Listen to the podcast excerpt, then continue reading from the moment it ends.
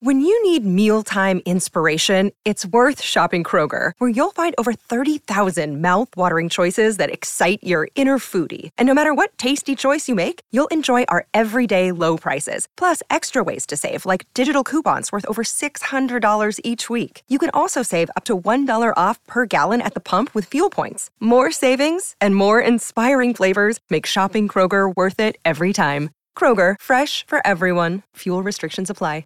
Another day is here, and you're ready for it. What to wear? Check. Breakfast, lunch, and dinner? Check. Planning for what's next and how to save for it? That's where Bank of America can help. For your financial to-dos, Bank of America has experts ready to help get you closer to your goals. Get started at one of our local financial centers or 24-7 in our mobile banking app. Find a location near you at bankofamerica.com slash talk to us. What would you like the power to do? Mobile banking requires downloading the app and is only available for select devices. Message and data rates may apply. Bank of America and a member FDIC.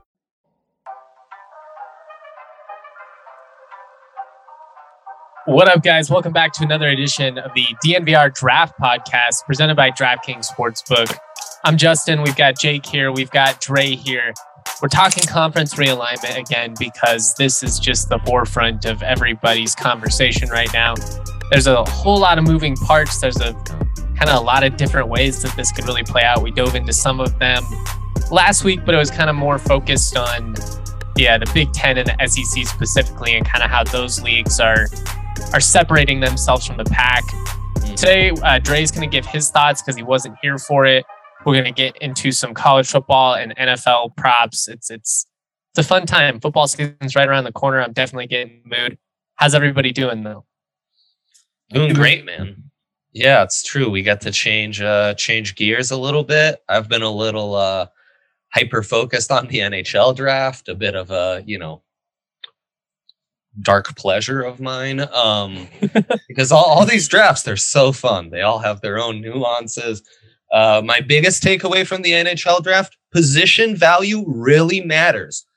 Top picks 2 through 13 all defensemen and centers. Why aren't we like that? Why do we praise the stupid ravens every time they draft a box safety and a center in round? Oh my god they're geniuses in the NHL, they'd be like, uh, are we sure? I don't know. But hey, there you go. The Ravens Amazing get like mad in drafts. It's always fun players. It's players that you recognize from watching college football and yeah. have that yeah. like brand recognition. But like you said, it's a, it's a box safety or it's an undersized center or or something like that. It's all American heavy. And what I'm finding, Justin, I don't think I've been on the pod since the NBA draft. The the NBA draft has found its own Ravens, which is the Memphis Grizzlies, who drafted David Roddy that instantly became like NBA Twitter's like favorite player because the Grizz drafted this guy and people are just drooling over it. I asked AJ, I was thinking we could do a whole segment on like what each sports draft Twitter um really has has made their kings. Uh, but it sounds like the NHL doesn't exactly have that.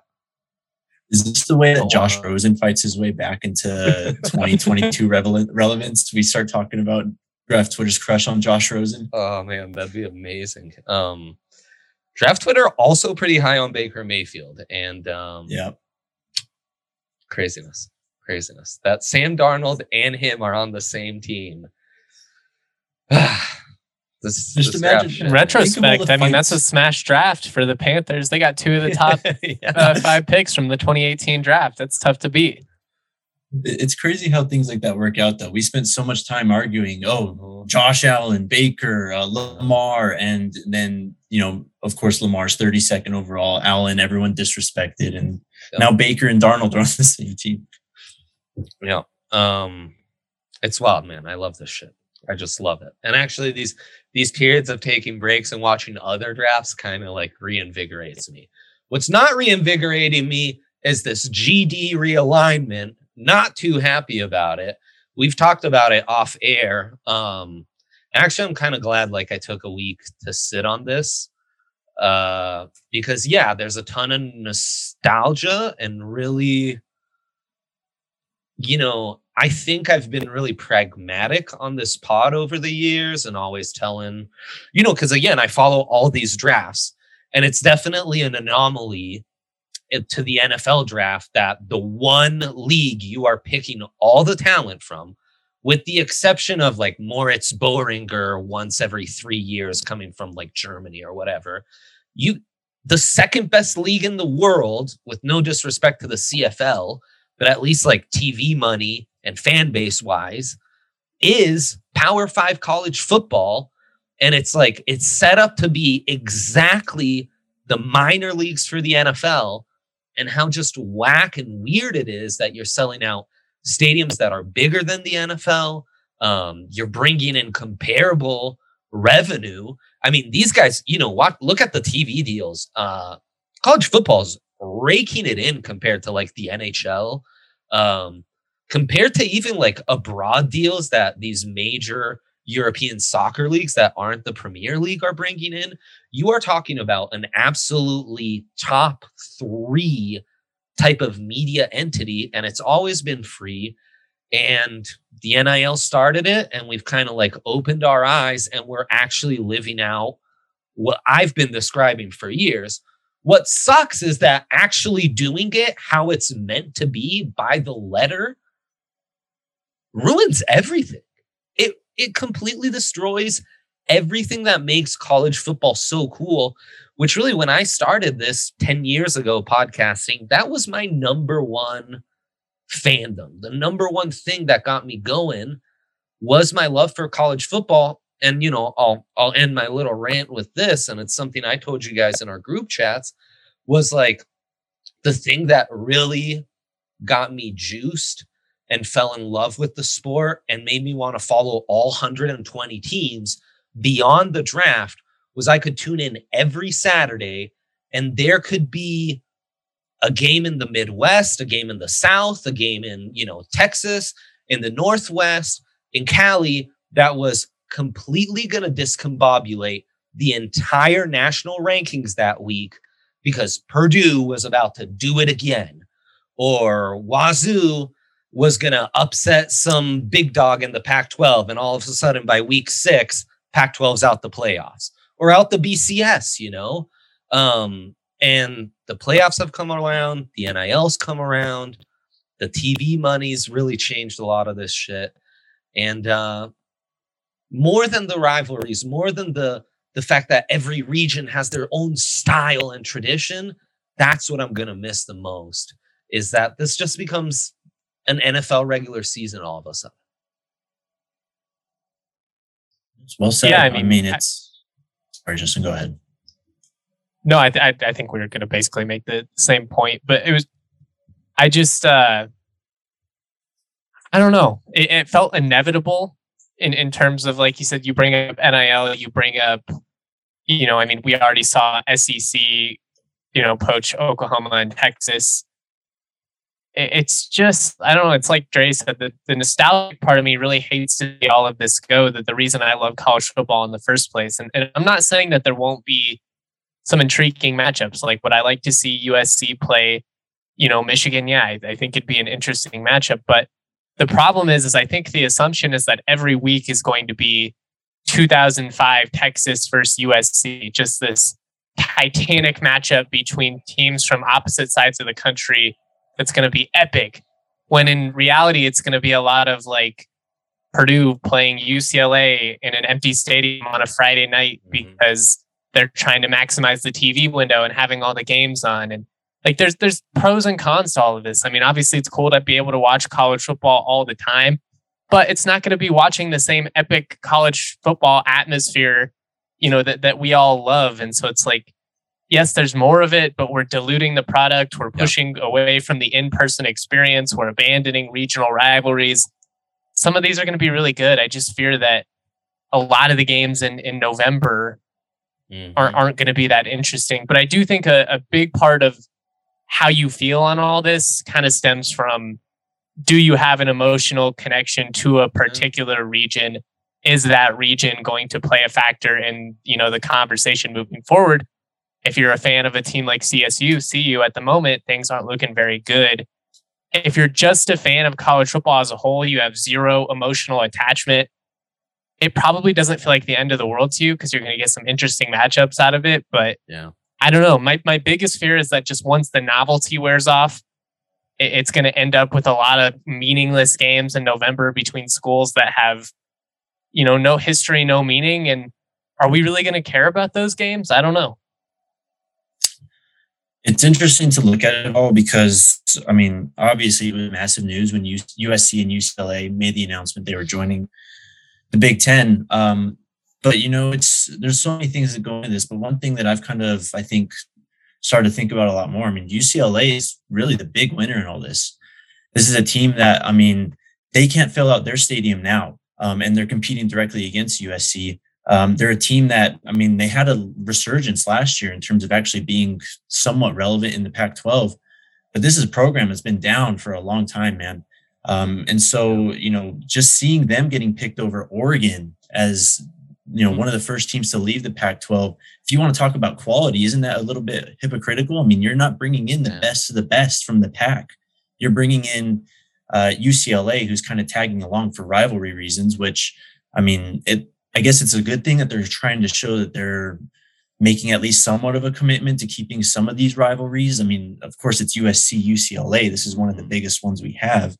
Um, but if it was really about competitive, I mean, Texas and Oklahoma, that's fine. But man, if you wanted to be competitive, Oregon was the team to bring in um, immediately, not UCLA. You know, but that's the thing is that's the thing that I think that's the most disheartening. If you if you really do love college football, the thing that's pushing realignment is not what is in the best interest of college football is it's how can I get the the largest TV check. So yeah. it doesn't matter that UCLA is irrelevant. It matters that they get both schools in the Los Angeles market, and, and they don't really care that they're not that good because honestly, they they're banking on Ohio State and Michigan and Michigan State kicking the shit out of them anyways.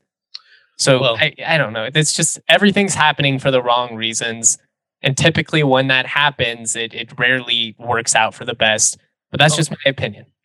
Well, and for scouting recruiting reasons, you know, these all all of this is motivated by money and TV money. So locking down the entirety of that LA market, which is also, I do think it's underrated that LA west of the Mississippi is I, I don't know. I guess west of the Mississippi, you, you run into Lincoln, but Lincoln's not a pro market. It is west of the Mississippi, the only major market that is college first, pro second. Uh, at least as college football goes. that that is very very unique to LA. Um, and from a recruiting standpoint, man, locking down all of Los Angeles, it's huge. It, you bring up Oregon, it's going to be a lot harder for Oregon to bring in those LA kids now when you can't tell them we're going to whoop, you know, the Bruins and Trojans uh, twice a year. That's the pitch Ohio State, Michigan's going to use.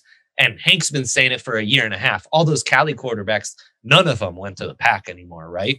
Look at the DraftKings odds, uh, top guys to be picked next year. They're all guys from Cali playing quarterback, and none of them playing the Pac 12 anymore. Um, the realignment winners is is an interesting angle to take on this, Jake. UCLA would be one. Feels like Nebraska's one. Oh, even massive. Though, right. It, it feels massive, even though their like star has fallen beyond belief in mm-hmm. 15, 20 years. But they somehow have stayed. And A&M and Mizzou, man. A&M and yeah. Mizzou and Rutgers. Rutgers is a semi miracle. They will be in the power too we'll see though. We'll see if they actually will long term because that's my big thing. Right. Right now, you have programs like Rutgers, uh, Vanderbilt, Maryland that are kind of just being taken along for the ride.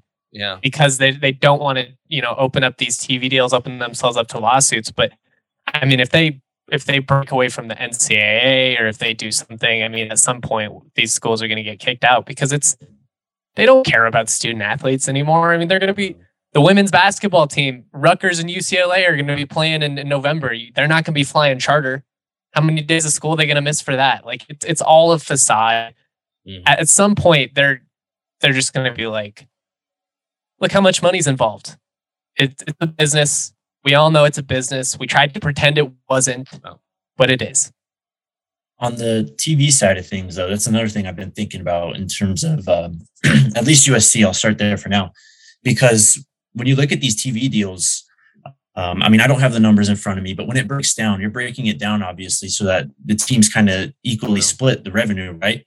But if you're USC, you why should you have to take smaller cut when you're a bigger program to keep the uh, the Washington states in the Pac-12? And I think that's something that's gonna it's gonna leak over into the Big Ten yeah. and the SEC. Whereas they're gonna realize, hey, we're we have a super league here. Basically, we're yep. you know that's the goal.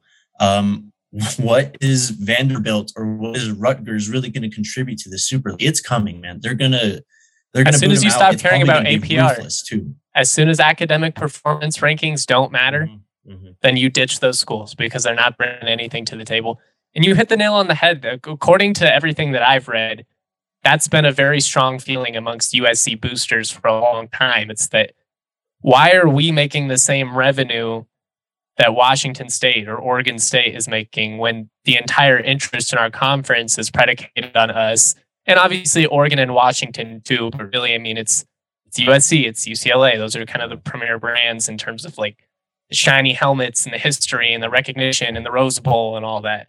So I get it. Like I, I don't necessarily blame these schools like individually for trying to increase their own profit, do what's best for them in their eyes. I just hate that it's at the expense of of what makes college football interesting. And I'm curious to get your guys' takes on what do you think is going to happen with these Pac-10 leftovers? Because I think kind of what happens next all stems from what happens with these 10 guys. Do the four corner schools go to the Big 12? Do uh, Washington and Oregon and Stanford ultimately end up in the Big 10, likely with Notre Dame? But if they can't convince Notre Dame to come over, does the Big Ten decide they don't want those West Coast schools after all? Could the four corner schools leave and the six remaining pack, like at San Diego State, Boise State, CSU, Fresno State, make a new Pac 10? I mean, what did these 10 schools do? Well, we spent a lot of time talking about it last week. And one of the things that I brought up was that, I mean, it's all got to stop from start from the top. I mean, once you kind of settle the top two leagues, it all kind of shuffles and falls down into place from there. Um, and in terms of these schools that are kind of being left out right now, I mean, said it last week. I think there's a huge opportunity for them to all kind of come together. Whoever's left around in the Mountain West, whoever's left in the Big 12, whoever's left in the Pac 12, um, just come together at this point. I mean, you know, the enemy, my enemy is my friend, I guess. Um, you know, you can't be just worried about yourself in this whole realignment thing. You almost got to kind of partner up and realize that you know you already got you already got left out. Um, you need to try and find friends now at this point.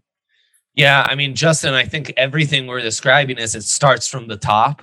It starts a with these conferences changing and becoming like straight up the Fox conference, you know, and what have you. But it's exactly what Jake's saying. It's going to start from the top. I think Notre Dame is domino one because where Notre Dame goes, right now it feels like a power two. I think Notre Dame could swing the pendulum into a power one. And then what do the remaining power brokers from the PAC and ACC? No disrespect. I'm not sure I see any power brokers remaining in the Big 12. Um, am I missing something? You know, correct me if I'm wrong. You guys are are dialed. Um, and I think I think there there is there are enough leftovers right now to make a, a power three. Um, if if the big dogs from the pack, um, the ACC, and the leftovers around those leagues were to band together, I think you could make a league that right now is almost as top heavy and certainly deeper than the Big Ten and could be could be pretty close to the SEC. But that is that's a gonna it would be ruthless to put that together because you need to you you the only way you make that happen is by having some foresight and doing exactly what you guys just described and being the first first ones to cut the fat and saying like hey these aren't student athletes anymore this is a pro team representing our school's brand um, like just diving in two foot first. Uh, a, a, man like Phil Knight might be the one with the money and foresight to actually put something like this together. But I think, I think between Oregon, Clemson, Miami, FSU, uh, and Notre Dame, and Notre Dame, who has dabbled with some of these schools, you you could make a power three. I don't see it happening because you're just so behind. Well, um, and where it's going to get complicated is ESPN has the ACC locked up through 2036 at a pretty affordable oh. rate. And so, like for ESPN, who drove SEC expansion, they're going to do everything that they can to protect their ACC members from being poached by the Big Ten, who's con, you know, with Fox. So, right, like when you see those reports that are like uh, North Carolina, Florida State, Carolina, they're going to go to the SEC. It's not going to happen because ESPN won't let it happen because they're trying to protect the ACC and make sure that the the, the Big Ten doesn't, you know, steal their their extra TV money. So I don't, yeah. that's where it's all going to get weird. Is how do the networks, you know, kind of play their role in this? And that's the thing. That's ultimately again what we come back to is all of this is happening for the wrong reasons. It's not yeah. to make the most relevant football conferences. It's not to make the product better. It's not to make it more intriguing for us as college football fans. It's just ESPN versus Fox strong arming each other. And then they're talking heads like Klatt and all those people going on the networks and telling me why it's great and why I should accept it. Yeah. Well, and there's absolutely no governing body. Um, it's driven by the TVs, it's driven by the conferences, but as we're seeing, the conferences are merely trying to put keep things together. They have no real say. Uh, the schools are making the real decisions here and co- can go behind a conference's back and tie up a deal. And before my mind could even process it, USC and UCLA to the Big Ten was done. Uh, that's what's crazy, man. Is these schools how that didn't float decisions. earlier is kind of absurd. Because there there were a lot of conversations that had to take place for that to, you know. And granted, that's the thing about conference realignment that you should consider when you follow these Twitter accounts and they claim to have sources. The amount of people that are actually involved in these conversations with conference realignment it's really small. It's school presidents, it's huge boosters like Phil Knight. In some cases, it goes above even the athletic director. So, like, you may be talking to some dude that works for the school and they're like, oh, this is happening. He doesn't know. He doesn't know. Uh, one of the interesting things too that I've been thinking about is, you know, maybe take this podcast, put us in a time capsule to five years ago, and we're probably having a completely different conversation now about how to fix college football and how to make it better. And I wonder how many of these ideas that are, have already happened and that we've thrown out today.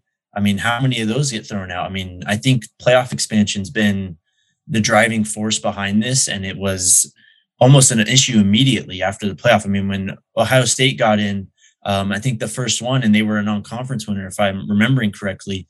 Uh, it's it kind of already in year one started launching these questions about is this actually work? How do we make it better? Um, how do we fix the conferences? And something i said last week too. I mean the math just never worked out from the beginning. You had five power five conferences you had four playoff spots. You just kind of set yourself up from the beginning to really kind of tear it all from the ground up and rebuild it yeah. Reminder that the ACC and Pac 12 rejected a proposal to expand the playoff right before all this happened, and they got left in the dust. So a little bit ironic. They were trying to protect themselves and make it, you know, so you couldn't if you expand it, obviously there's a potential that more SEC, more Big Tens, you could get more G5s in there like Cincinnati. And I think that's what ultimately worried them more so than like more SEC teams. They're like, we don't want to open up the door for them. We're gonna that's gonna hurt our chances. Well, now you're screwed even more. So I, I do hope some of these schools come together at some point and I don't know, maybe think not just what's in the best interest of me right now, but like what's actually going to be the best interest of college football long term. We'll see.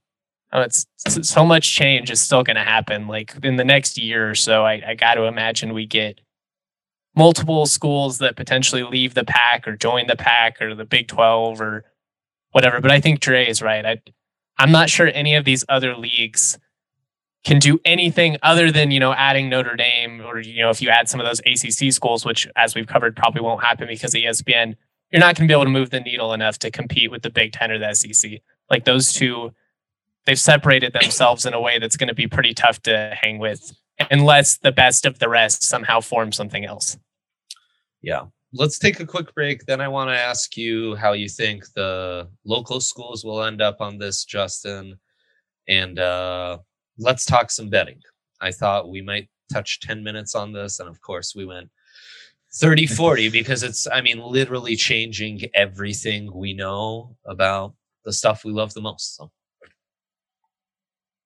The action never ends at DraftKings Sportsbook, especially this summer. With tons of ways to bet on all your favorite sports, you can feel your fandom and feel the heat of the season like never before. Plus, right now, DraftKings Sportsbook is giving new customers a risk free bet up to $1,000. That's right, make your first bet up to $1,000. If it doesn't win, you'll get another shot to cash in. Throw down on all of the major action, whether it's baseball, golf, MMA, or more. They have it all. Same game parlays, spreads, money lines, over unders, props, you name it. Your betting options feel endless with DraftKings Sportsbook. I'm on a little bit of a cold streak. I'm, I'm all about honesty, guys. Um, Got to stop betting on the Rockies. I know there's nothing happening, and I'm like, I want to get some action. I want to care about this game. Well, my team is terrible, and uh, the only time I do well is when I fade them. So I guess maybe I'll do that. Uh, it just feels wrong. But if you're uh, if you're smarter than me, get on DraftKings. It's safe, secure, and reliable. You can deposit and withdraw your cash whenever you want. Download that DraftKings Sportsbook app now. Use the promo code DNVR. Make your first deposit. Get a risk-free bet up to $1,000. Only with that promo code DNVR at DraftKings Sportsbook. Must be 21 or older. Colorado only. Age and eligibility restrictions to apply. See DraftKings.com slash sportsbook for details. And if you have a gambling problem, call 1-800-522-4700. Shout out DraftKings. Yeah. Insane on the draft props. I love that stuff. Um, all right. Yeah. So, Justin, where do you think this leaves Colorado and Colorado State? My gut is that Colorado goes to the Big 12 along with the Arizona schools and potentially Utah. Really? I think I think if you're CU, I think if you're the Arizona schools, I think you feel that it, it's inevitable that big the Big Ten is going to come after Oregon and Washington down the line mm-hmm. potentially Stanford as well. Can you really trust that these 10 are going to stick together? Yeah. You're banking on a lot. And I don't, I think you have a, a chance to at least provide yourself with a little bit of stability. I don't think the Big 12 with those, uh, with those four would be on par with the SEC, but it's at least an interesting conference with a lot of regional ties, which, you know, for me, I, I, I would watch that. CSU, um, I think you got to hope that you're able to pick up some of these Pac 12 leftovers in the Mountain West, or maybe you form a new league altogether. As I covered on, on my podcast, I would say worst case would be the 10 Pac 12 teams stick together. They poach some teams from the Mountain West. It's not CSU. Yeah. You get left behind in a weakened version of your conference. Then you're screwed. That's worst case. I, I don't think that's very likely. I, I just have a hard time seeing these 10 teams stick together. But I mean, we'll see. There, there are some people, there are some reports from people in, in Oregon, Washington, California. I've seen a couple different markets, Utah, that claim, you know, that the, the reports of these Pac 10 teams being interested is kind of being uh, blown out of proportion. It might be a little bit more, I don't know. We'll see. But uh, I, I don't think they're going to stick together. What do you guys think? Oh, man, it's so hard to say. I mean, yeah. I you'd have to. My first assumption and first guess would be that these kind of stragglers, uh, they have to kind of group up. Um, my que- I'm going to answer your question with a question. Actually, is it too late for schools like Colorado and Colorado State to have good years in the 2022, 23, 24, and possibly recover some of their stock, I guess you would say. Um, is it possible to still kind of change the outside perception of your program and really uh, earn your way into the big leagues still? Is that possible? Maybe. I probably not. I would say based on the how quickly you would need things to trend in the right direction for you, but I think a lot of it comes down to what happens with Notre Dame. If Notre Dame stays independent and Oregon and Washington stay on the West Coast, I think the Big Ten and the SEC are clearly a cut above everybody else. But I do think you still have an ACC, a Big 12, and then a West Coast footprint that's somewhat relevant. Obviously, it's, it's yeah. still going to get dominated by those other teams. if Notre Dame joins the Big Ten, and then all of a sudden Washington and Oregon join as well, Stanford teams up with them. What does CU bring to the table for the Big Ten there? Yeah. If if you're CSU in that scenario, I think you would be hoping that CU would try and bring you as a travel partner, but I think CU views themselves too highly to try and team up with CSU. Yeah. Even though it probably benefit both of them in the long run, but I yeah, I, I think it is too late, unfortunately. Look, I think that it could make a five to ten percent difference in merely reminding people of like we have resources here and we can have winning seasons when we figure our shit out and we're not firing coaches every other season, you know. Um but man, and I just hope the Rams use that Denver TV market card as hard as they possibly can. Because the part, yeah, you the thing with CSU is you're selling yourself all on potential, and that's yeah, tough. Because yeah. like you, I I love Jay Norvell. They nailed that hire. I think he's going to be a good football coach. I think he can be successful. I wish they would have could have hired him two or three years ago, unfortunately, yeah. so that this program was in a, a, a different place. But that's the thing about CSU and CU. You're, you're selling yourself basically all on potential and what we once were with the right leadership. Um, I at least neither have had it in a while the Rams feel like they've got a decent growth margin and are a much more stable institution than like all but 10% of G5, you know? Just from the I know, I totally agree with in. Uh, yeah. Um, it's why like teams like Boise or North Dakota State haven't quite been able to make the jump because they don't like if they had the baseline financials and like everything CSU has for like Boise would be Utah already. Um, CU, you're more selling tradition. And CU has dealt with the same roadblocks for 25 years. When's that ever going to end? Yeah, we go semi pro, that might finally end. I don't know. I don't know if they're interested in going semi pro. That they're, I, I, don't know what's happening at the top there. I wish those people cared about college football in Colorado as much as we do. That's the that's the big disappointment I think with both these universities is they just see you especially they they don't have leadership that wants athletics to succeed. They'll do it for political reasons. They'll mm-hmm. do the bare minimum because they understand that they have to in this landscape, but they don't wake up every day. You know, Phil DiStefano doesn't wake up and is like, you know what I want? I want the Buffs back in the top 10. And it, it sucks. I mean, I, I will say that was the one benefit CSU had with Tony Frank when he was president is he not only liked athletics, he genuinely was passionate about it and played a very big role in getting that stadium built. But CSU doesn't even have a president right now. Joyce McConnell, they got an interim president. It's a, it's a, it's a kind of concerning time to be honest. The athletic director Joe Parker, his contract is up at the end of the year. Nobody's really sure if he's going to get extended or not hopefully Tony Frank's the guy that's making all these conversations for CSU, and he loves CSU. He's still the chancellor, I'm sure he is. But yeah, it it sucks that neither of these schools just have a guy that would be, you know, really public. Like, ha- have we seen anybody from either school go, you know, out and be like pounding on the table? Hey, like let's make Colorado into the equation. Remember when we were great programs? They're having the conversations quietly, but I don't know. I, yeah. I don't have a lot of faith in either of these these school leadership boards to take the athletic departments where I'd like to see them go. I don't know if you have anything to add, Jake, but it, it feels right now like college football in Colorado is uh, the dumb and dumber scene of our pets' heads are falling off. and like only only a few of us losers who really love this sport even give a shit or realize it.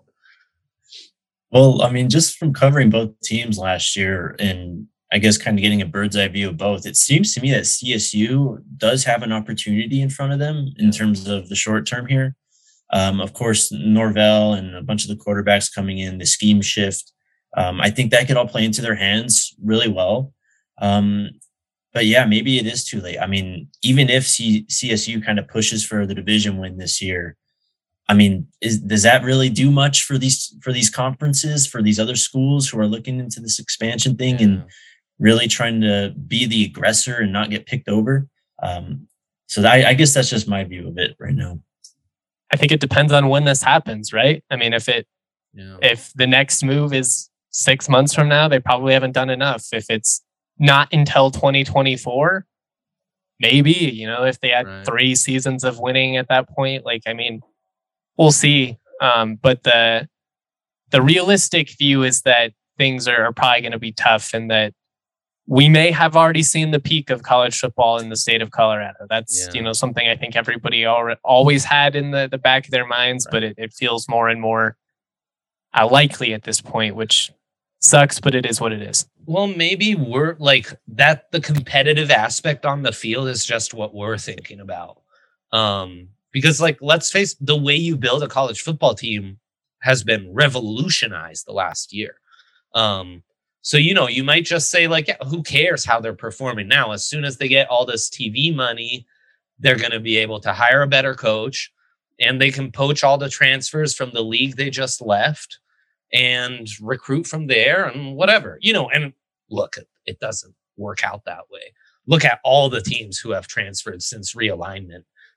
Not one has overperformed where they were at. Maybe a&m um not by a ton though like realignment has shown us you are almost always going to be weaker on the field than you were at your last stop Utah's don't get- recovered nicely, but Utah yeah, I mean, their first five years in the Pac 12, they were like a 500 team. Now they're at least competitive, but their last five years in the Mountain West, I mean, they were a top 10 team. Granted, it's a completely different era. Like, it was still BCS. Boise State was a top 10 team.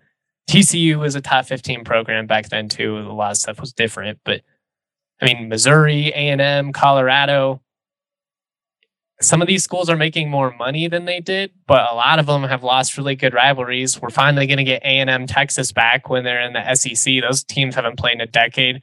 Kansas, Missouri's not a thing anymore. I mean, West Virginia's been in the Big 12 15 years. Does West Virginia have a rival? no I don't. They had they had Pitt, and that got blown up when the the Big East kind of exploded. The- Exactly. um, so it's West just- Virginia's biggest rival is the their time zone versus every other Big 12 team. I mean, Jake, you live in Utah. What was better, being a one to zero loss team with Urban Meyer, the first overall pick, and Alex Smith, and a legit Heisman candidate? Or is it better to be a two loss team, win the Pac 12, but not necessarily be like the first or second team on the outside looking into the playoffs? So what what's a better peak in college football these days? I don't even know the answer anymore, folks. No. Um, I don't want to get too in the weeds here, but obviously we're kind of moving towards a NFL minor league, right? Um, and that's got to be the goal for the Big Ten and the SEC here. So if you're Colorado and Colorado State here, at what point do you maybe look towards the Denver Broncos and try and get their help in maybe, I don't know, pulling them into this somehow? Because if we're going to go this like minor league type ish route, how long until these NFL teams have official, you know, geographical hold on some of these schools? And maybe you can bring the Broncos and be like, hey, man, if you want your, college football feeder schools to be right in your backyard, you got to help us out here because otherwise you're going to get stuck having to, you know, manage a, a Utah or an Arizona State as your, you know, as your kind of minor league team as opposed to someone in your own backyard. Maybe that's just too too far gone at this or too uh I don't know. I'm looking too much into it right now, but I think it's fun. I don't Is I don't foresee a future where the table? NFL is uh, teaming up with them. I, I don't think the NFL likes when anybody tries to compete or, you know, be like similar.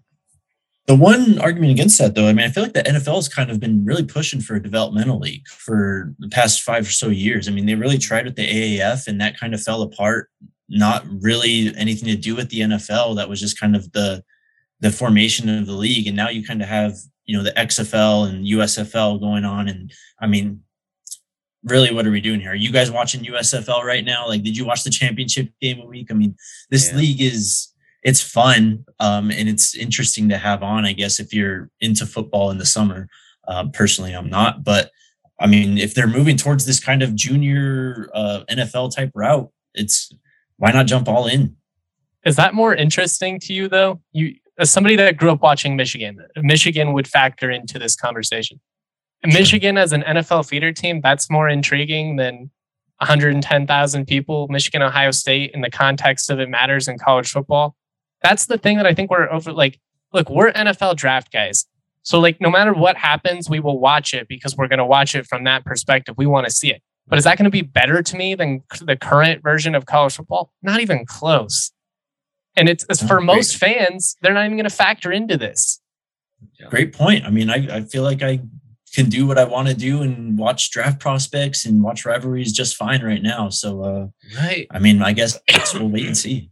I mean, gosh, what a great way to wrap this all up is why are we not watching the USFL, the XFL, the AAF, but we are watching college football? It's not because they're any more talented. The guys in those leagues are basically some of the best players from college football a couple of years ago.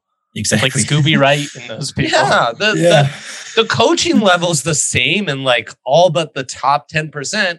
It's the rivalries. It's the atmosphere. It's like the stakes. The stakes matter. I don't give a shit who wins the USFL championship. I care who's going to win the Pac 12 North. I care about that. That's Love what we're guys. losing sight of. That's what wow. we're losing sight of. We're going to get into some bets, but real quick, I got to shout out the homies over at Breckenridge Brewery. Mm. Breckenridge Brewery is the official beer of DNVR. We've got it on tap. Uh, we will have it on tap once our remodel is complete. But if you're at home, no worries. Check out any uh, liquor store, grocery store, whatever. Breck is everywhere. What's awesome is the Breck Brew Locator will find the closest location near you. They uh, recently released a hard soda seltzer line. They're absolutely fire. They've got a summer shandy out. Lemonades are back. Really, I mean, Breck does everything right. But when it comes to summer, they've just got the best crushable drinks, whether you're like chilling by the pool. I was out by uh, Grand Mesa National Forest last week. A couple of uh, mountain beaches out there after a five mile hike really hit the spot. Check out the Breck Beer Locator, find the closest location near you. And again, once our remodel is open, come crush a Breck beer at the DNVR bar. Boom. Always the best at Breck. Um, okay, we're going to do some odds we need to talk about actual college football that will be played next season. Natty odds are where we start from the good folks at DraftKings Sportsbook. Um, Bama the fave at plus 180, Ohio State plus 320, Georgia plus 380, and then everyone's plus a thousand or more. The only one within plus a thousand is Clemson at exactly plus a thousand. How are we feeling, fellas?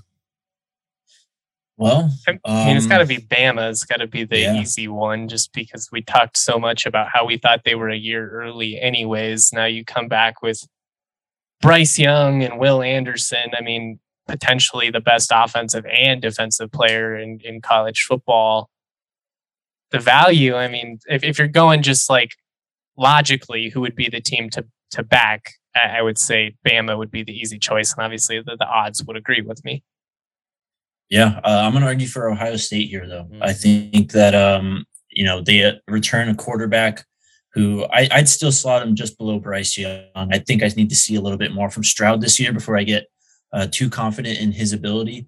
Um, but they return probably the best receiving corps in college football with Jackson Smith-Njigba. Uh, you have Marvin Harrison Jr., who kind of came on late for Ohio State too. Um, the question really for Ohio State is defense. So it was a question last year: Can you hold on? Um, yeah. You're going to be scoring 40, 50 points a week, but can you stop teams from scoring 40, 50 points a week? And also going back to the Michigan last game or Michigan game last year. Yeah. Can you stop the run, man? I mean, Michigan ran all over them mm-hmm. and it was kind of exposed really in week one for Ohio State against Minnesota last year. Um, and it was just a problem for them all year. So defensively is my only real concern with Ohio State, but I think that they can definitely manufacture a run. Yeah, I think that's the big question. Honestly, I'm kind of surprised that the odds for the Natty aren't similar to the 2023 draft and who will go first, where Bryce Young and CJ Stroud are basically neck and neck. But I mean, I get it. It's it's the Will Anderson factor. Jake just broke it down perfectly. And while Georgia, yes, is a better team than Michigan, I think Michigan probably poses a bigger obstacle to Ohio State reaching um, playoffs, natty, et cetera, than Georgia does to Alabama, just because different divisions and it's an easier path. I know we're going to talk about it more here in the coming weeks, but just real quick Utah at plus 500. I know. It interests me. The thing that worries me, their non con schedule is brutal. They open at the swamp and they close against San Diego State. That's that's a tough way to open the first three weeks. But that'll help a lot. If they can go three and zero, oh, though, mm-hmm. all of a sudden, I think you're looking pretty good. And I mm-hmm. mean, you can might even be able to hunt a cash out after that, Arizona State, Oregon State, UCLA, that's how they open up the conference slate. I mean, there's there's a potential where if Utah was sitting at 6 and 0 there, they're probably top 4. Mm-hmm. Yeah, I mean, well, the making of a team I like going into the preseason is a backfield I trust, quarterback, running back. They got that. Strong in the trenches, continuity on the coaching staff. The defense always shows up. Like they're great. It's just this isn't to make the playoffs. This is natty. That's a good good point. Well, just to um, make the playoff was is they have them at uh, plus five hundred though. That's intriguing. Now you have my attention. So are we doing to make playoffs here? I just yeah. threw it out because I was scrolling through and I saw it. But if, if you want to throw one out, go ahead. I was gonna say, man, um, Oklahoma's down. Uh, obviously, a lot yeah. of turmoil from that program.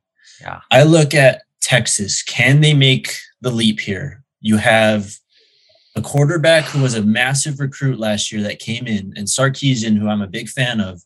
Um, you would return one of the best running backs in college football, in Bijan Robinson.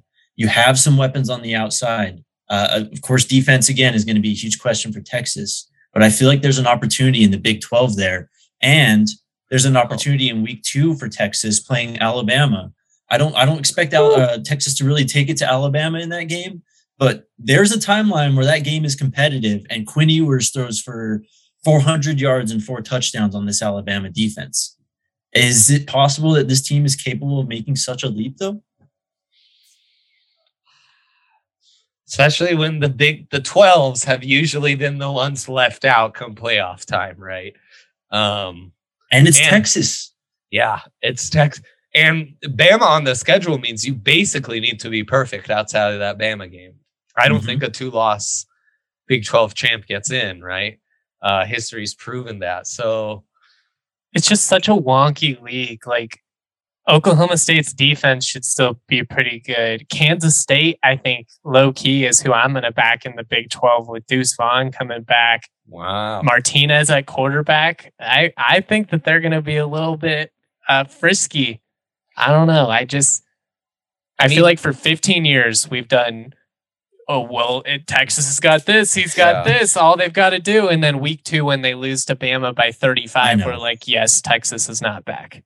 I mean, if Gundy hadn't, you know, burned me basically my entire adult life. I would believe in Oklahoma State. That's a team that was like that was one of the few um teams last year that was like top 20 and um I was like shit, I never have many guys to watch draft wise on this team cuz they're all like 23 guys. Uh so they actually bring back a lot of talent. I like your point, Jake. Like Texas to me in no way should be double the odds that Oklahoma is to make the playoffs. No way.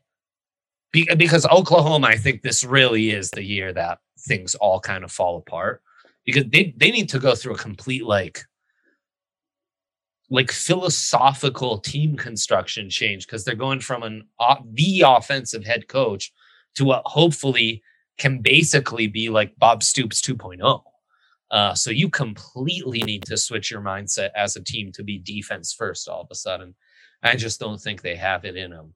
I think that's more of a like by the time we get in the SEC, Venables will have these guys set up and ready to play SEC football. It's not going to look that dissimilar to what old Big Eight football was 25 years ago.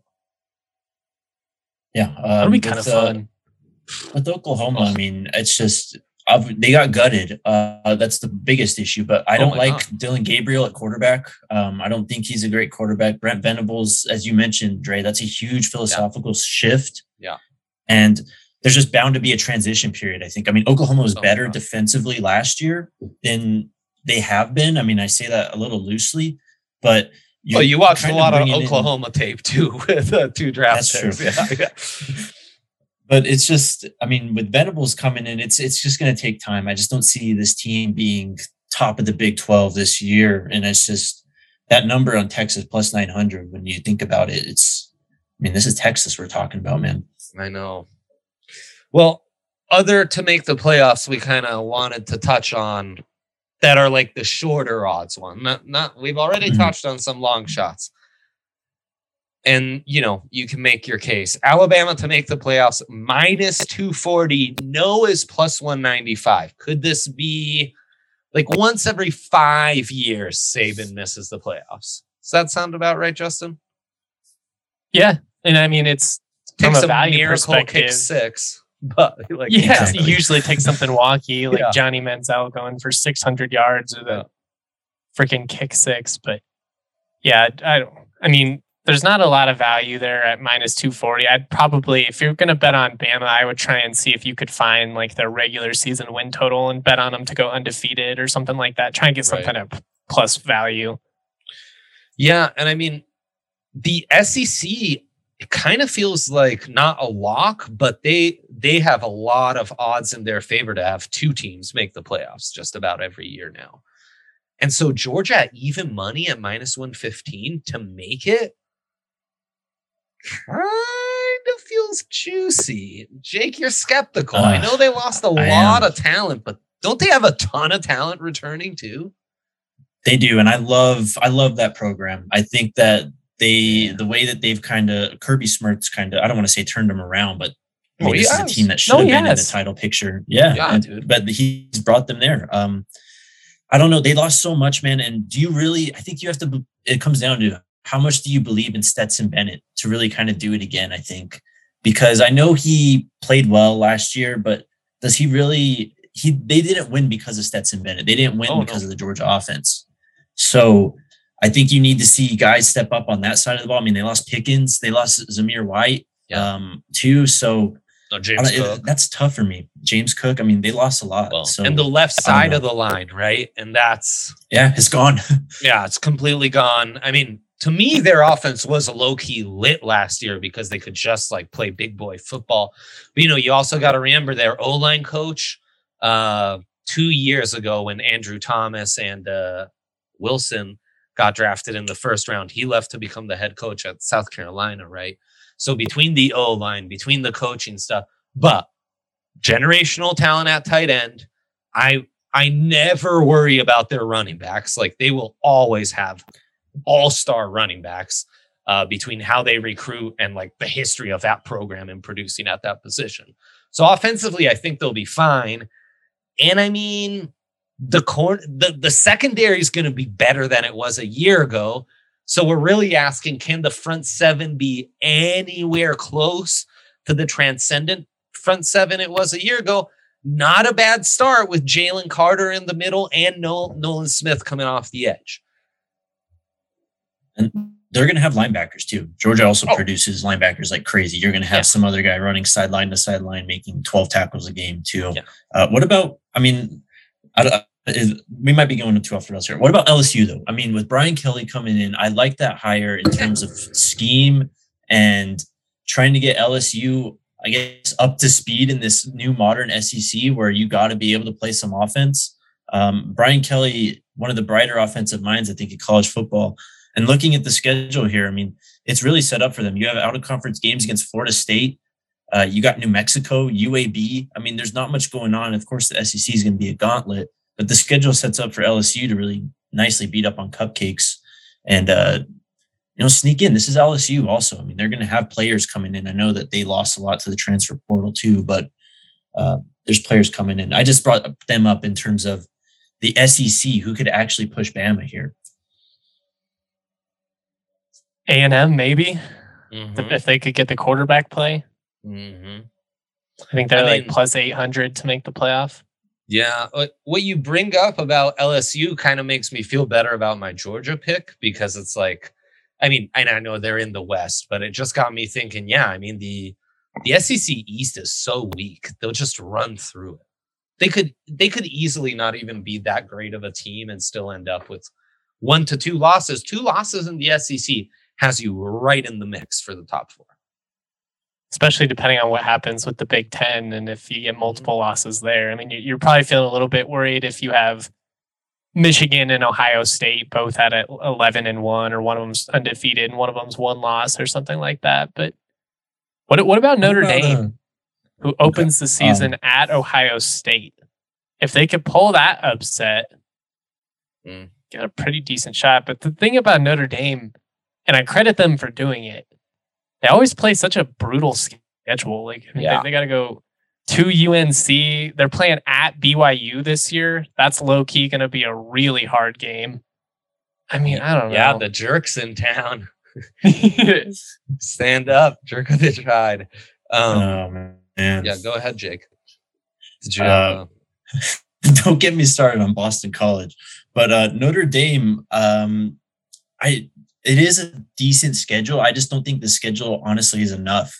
Um, the team I want to talk about that's on their schedule, Clemson. I think Clemson's down, and personally, I don't think Clemson is as close to that plus one one fifty five number to make the playoffs that DraftKings has listed here. Yeah. Um, so really, you gotta you gotta win the Ohio State game if you're Notre Dame. I think that's just it starts week one. You have to win that game in order to really if you if this team is capable of making the playoff in any capacity, they have to win that game.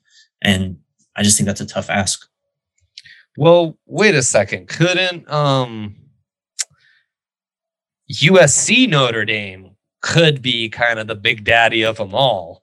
Yeah, that's with, a good one too. With Lincoln Riley, Caleb Wilson, Jordan Addison, you know, Trojans fully back. And then you get to kind of christen uh, a strong schedule for the Irish, maybe not the strongest for the Trojans. In fact, kind of straight up deuces for the Trojans. Yeah. um, geez. USC is going to have to run the table. They have to. Yeah. Yeah. I mean, outside of Utah, Fresno State might be their toughest game until they play. Fresno will be really good with Haener coming back, and they've got, but it's also, it's not going to move the needle with the, you know, CFB playoff committee the same way that some of these other, you know, Utah opening at Florida, obviously a lot more impressive than anything that that USC is doing. So Justin, the, you no, go ahead, Jake. The thing USC has in their favor though is, I mean, Lincoln Riley's there now. In these games against Washington State and Oregon State, they might win these games by 40, 50 points. So they're going to have the big wins. They're going to have the, uh, you know, the the kind of glitz and glamour when you look at their schedule because you're going to see big numbers. Um, and, but you got to win. You, they have to win. Yeah. So, I mean, I know J Mike, you and I have talked privately of how USC is decent odds for Natty. They're plus 400 to make the playoffs.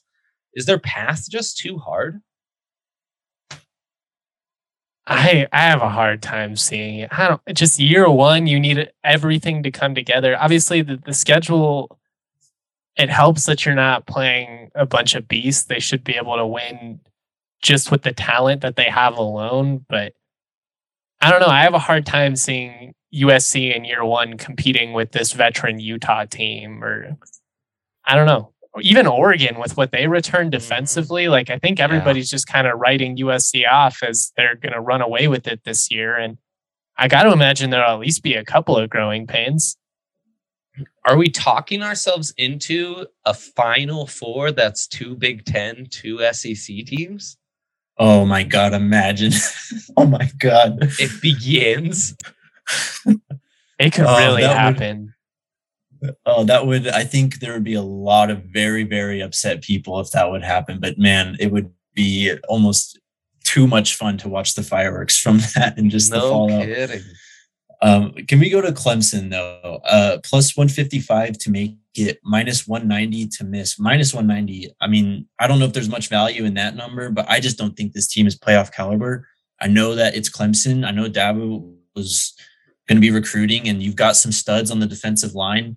Um, you got some studs uh, in other positions too. But I just it all comes back to DJ Uiagalelei. I mean, what we saw Yeah. last year was shocking almost. I mean, it was Yeah. not good. And you know, can can he be saved? Is the question. I think. I mean, he's got to sink or swim this year. He's going to be thrown out there. He's going to start, but it all rides on his shoulders, and I just don't think I can buy in on that level. That Do you guys was think Dabo's a great elite. coach? It's a great question. It's a Uh, great question. Because it's easy to way? win when you have the best quarterback in college football and arguably the best defensive coordinator, which is what he's had throughout basically this entire dominant oh. stretch. Now he finally gets tested though. Yeah. Because he was atop the recruiting rankings and everyone was doing recruiting the same way he was. And that was the one top program that wasn't losing assistants. He was able to hold on to those guys till the very end. And that team has to be defense led because it's just studs across the board. Bryan Bresee, insane talent up front. Yeah. Without Venables, though, can they play as well, if not even better than they did a year ago? Or do they regress? And DJ's going to have to have one of those years a la Carson Palmer, a la Baker Mayfield, Zach Wilson. Uh, we've seen guys who it was like, eh, jury's kind of out by this point, and then final year, everything clicks, turn it around. And I mean, the raw tools are all there to be like big, Big Ben, basically, uh, more athletic. But uh, He was real bad last year, though, and and I hyped him up in a major ugly. way Yeah, going into same. the season. So I mean, he was my preseason Heisman pick. Like, hey, Oh, it just he put 45 and took Notre Dame to overtime when that defense In his had first start, yeah, first start with JOK and Kyle Hamilton and like both those edge rushers went to the NFL. All those corners are NFL guys. Like that was that was a Notre Dame team that until the final regular season game, they were ranked in the top four. Um, and DJ looked like a stud. It- so yeah, I mean, I feel and he's that's another Cali kid. That's another five-star Cali kid. Him and Bryce Young, I think, were fighting it out um, back in the day at John Bosco, I'm pretty sure. So the pedigree's there, the raw tools are there. Uh, I'm I too though am out. And which is crazy because there are like 20 quarterbacks being hyped going into this season, you know. A lot of them who don't deserve it probably. I was gonna say a lot of them are about a month into the season Yeah. will be out of the conversation, but That's it is fun at least to have the you know Bryce Young and and Stroud and all these different QBs, even a couple of them that aren't necessarily going to come out after this year. Like Yeah. we already brought up Texas. Like what happens with Quinn, Quinn Ewers? Like is he Mhm. able to be the the prospect that he was hyped up to be? Uh, the year of the quarterback. I'm looking forward to it. Same. So I have to ask you then: Is we kind of already talked about it, two SEC teams, two big team, two Big Ten teams. Michigan's at plus four fifty to make the playoff. Yep. I mean, their issue going back since Harbaugh got there was getting consistent, reliable quarterback play. It seems that they finally have that. Uh, they've got a pretty decent quarterback room. They're going to be able to run the hell out of the football. They've got guys up front. Uh, defensively, they seem to be able to replenish and reload. Um, and you know, they did kind of hit that peak last year, I guess, um, making the playoff finally. Mhm. Can they get back there? Um, I'll pose the question to you guys. Gonna be tough after they get upset by CSU week one. But I mean, if they go coming. eleven and one, people will forget. Yeah, I- you just worry about the talent they're faced with, you know, and how good does Mel Tucker have Michigan State playing and what have you. But honestly, yes, I'm taking that and I'm taking Georgia and I'm kind of gonna I'm gonna root for the power two to come out. And it's an emotional edge at this point, I guess. They're not. I'm in on but Harbaugh at this point. As much of a dork as I think right. he is, I think he's a phenomenal head college football coach. I think he's Oh, just got the right energy to succeed in a program like Michigan. They have the talent, like Jake said. They just they haven't really been able to find the quarterback. It's all they've needed. I I think they have a good enough quarterback to win, you know, like 11 games this year. So as, Mhm. as long as they don't blow a game, they should be firmly in that conversation. might he be benefiting from the increased roster turnover that there is in college football now? like the thing in the NFL was like guys can't deal with the shtick after three Yeah. years. Like it just becomes exhausting. It's hard to put it all on the line and who's got it better than us. Like it just starts to fall on deaf ears after a while. In college, though, you're really only with the guys three years. Um, and in some of these cases, dude transfers, see you two years and you're off. Have you know, have a good NFL career later, buddy. So that you know, maybe maybe that is something that's hurting guys like uh Dabo and and Jimmy's benefiting. Listen to this Mhm. Michigan schedule real quick. Let's do it. They open against CSU on September 3rd. Then Hawaii comes to town. Then Connecticut comes to town. Oof. That's th- all right, 3 and 0 assuming that my Rammies don't, you know, pull a miracle. The Big 10 play, they open at home against Maryland. They go to Iowa. If they survive that, you're 5 and 0. They go to Indiana, 6 and 0. Penn State, if you survive the Penn State Michigan back to back, you've got Rutgers, Nebraska, Illinois before you end against Ohio State. I mean, they have a really favorable schedule. And I don't know if that was meant to kind of dig at them, but to their defense, this is a team that's really gone out of their way to schedule, um, you know, meaningful out of conference matchups. I mean, they've played Alabama, they've played Washington, they've tried to keep Notre Dame in the fold. So this is just a year, I think, where Michigan just had it kind of land favorably. I mean, you mentioned you get Penn State at home, you get Michigan State at home. You got to go to Ohio State. Of course, that's going to be the big one. But yeah, if you can survive that, I'm assuming it'll be a night game in Kinnick uh, first of October against the Hawkeyes. That's really you really set yourself up to make it there. Boy, has the Big Ten embraced the Power Two because that sounded a lot like an SEC out of conference schedule. You know, uh, the kind of cupcakes Jimbo schedule for his team. Um, honestly, man, you reading that, there felt like there was enough meat on the bone in the conference schedule to where, again, you show well enough. That feels like a team who, at two losses with things falling right, could have a case to make it in.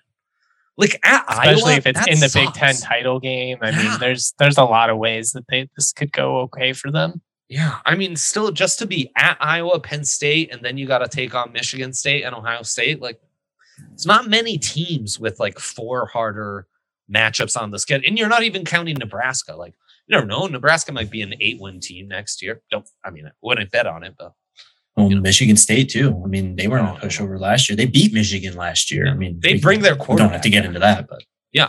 Mhm. I mean, that was a Michigan State team like put together in one year. That was all transfers and shit. So, like, with a little continuity, that should the arrow should be pointing up there too. Yeah. I know we're talking playoff and stuff, and they're not listed to make the odds, but I'm huge on Penn State this year. Um, I don't know why they're not listed, honestly. Interesting. It's a little odd. Interesting. Yeah, LSU wasn't either. Your uh your dark horses, Jake. They're Yeah. DraftKings. You gotta take shots. to- That's right. Um this was Any great. like conference winners you want to throw out just real quick before we go? I mean, we've already gone way too long, but I'm just gonna say Kansas State to win the Big 12 plus 1600. There's really good value there. Um, if we're going a little bit deep here, North Carolina State, I think, is very exciting at plus 900. They return one of the best quarterbacks in the country. Mm. Um, you do have to replace, you know, they lost the left tackle, Ekwonu, who was a huge security blanket, but I think North Carolina State's a really good football team in that plus 900. I mean, this is the ACC where Pitt won at plus 5,000 last year. crazy.